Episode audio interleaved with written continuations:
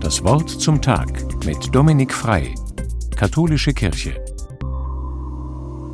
Unter Seeleuten gibt es ein beliebtes Tattoo-Motiv, das meistens in den Oberarm gestochen wird. Kreuz, Herz und Anker. Entweder ineinander verschlungen oder alle drei untereinander. Kreuz, Herz und Anker sind eigentlich die christlichen Symbole für Glaube, Liebe und Hoffnung. Diese drei Begriffe hat der Apostel Paulus in seinem Brief an die Korinther besonders bekannt gemacht.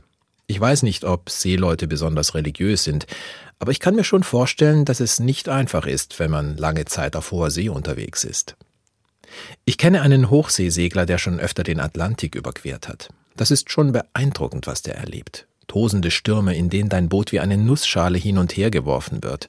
Und wenn du nicht angeleint bist, ist das dein sicherer Untergang. Oder quälend langweilige Tage ohne Wind, die sich ziehen wie Kaugummi. Auf hoher See gibt es mal Spannungen in der Crew, mal schlechtes Essen, manchmal bist du einfach körperlich am Ende oder sehnst dich danach, deine Lieben zu Hause endlich mal wieder zu sehen. Als ich ihn gefragt habe, wie er das alles aushält, da hat er mir erzählt, dass an Bord drei Dinge für ihn ganz wichtig sind. Das eine ist, dass er immer Bilder von seiner Frau und seinen Kindern dabei hat. Es gibt ihm Kraft, dass er weiß, die lieben ihn und warten auf ihn. Das zweite ist, dass er beim Aufwachen betet. Es hilft ihm zu wissen, dass er sich an jemanden wenden kann, und er hat das Gefühl, dass jemand über ihn wacht. Und schließlich hilft ihm die Sehnsucht nach einem Hafen weiter, ein Ziel, auf das er zusegelt, vielleicht sogar sein Heimathafen. Als er mir das erzählt hat, da war mir schlagartig klar, warum Seeleute sich so gerne dieses Glaube, Liebe, Hoffnung-Tattoo stechen lassen. Denn genau davon hat er ja erzählt. Er liebt seine Familie, er glaubt an die Kraft des Gebets und er hofft auf einen Hafen.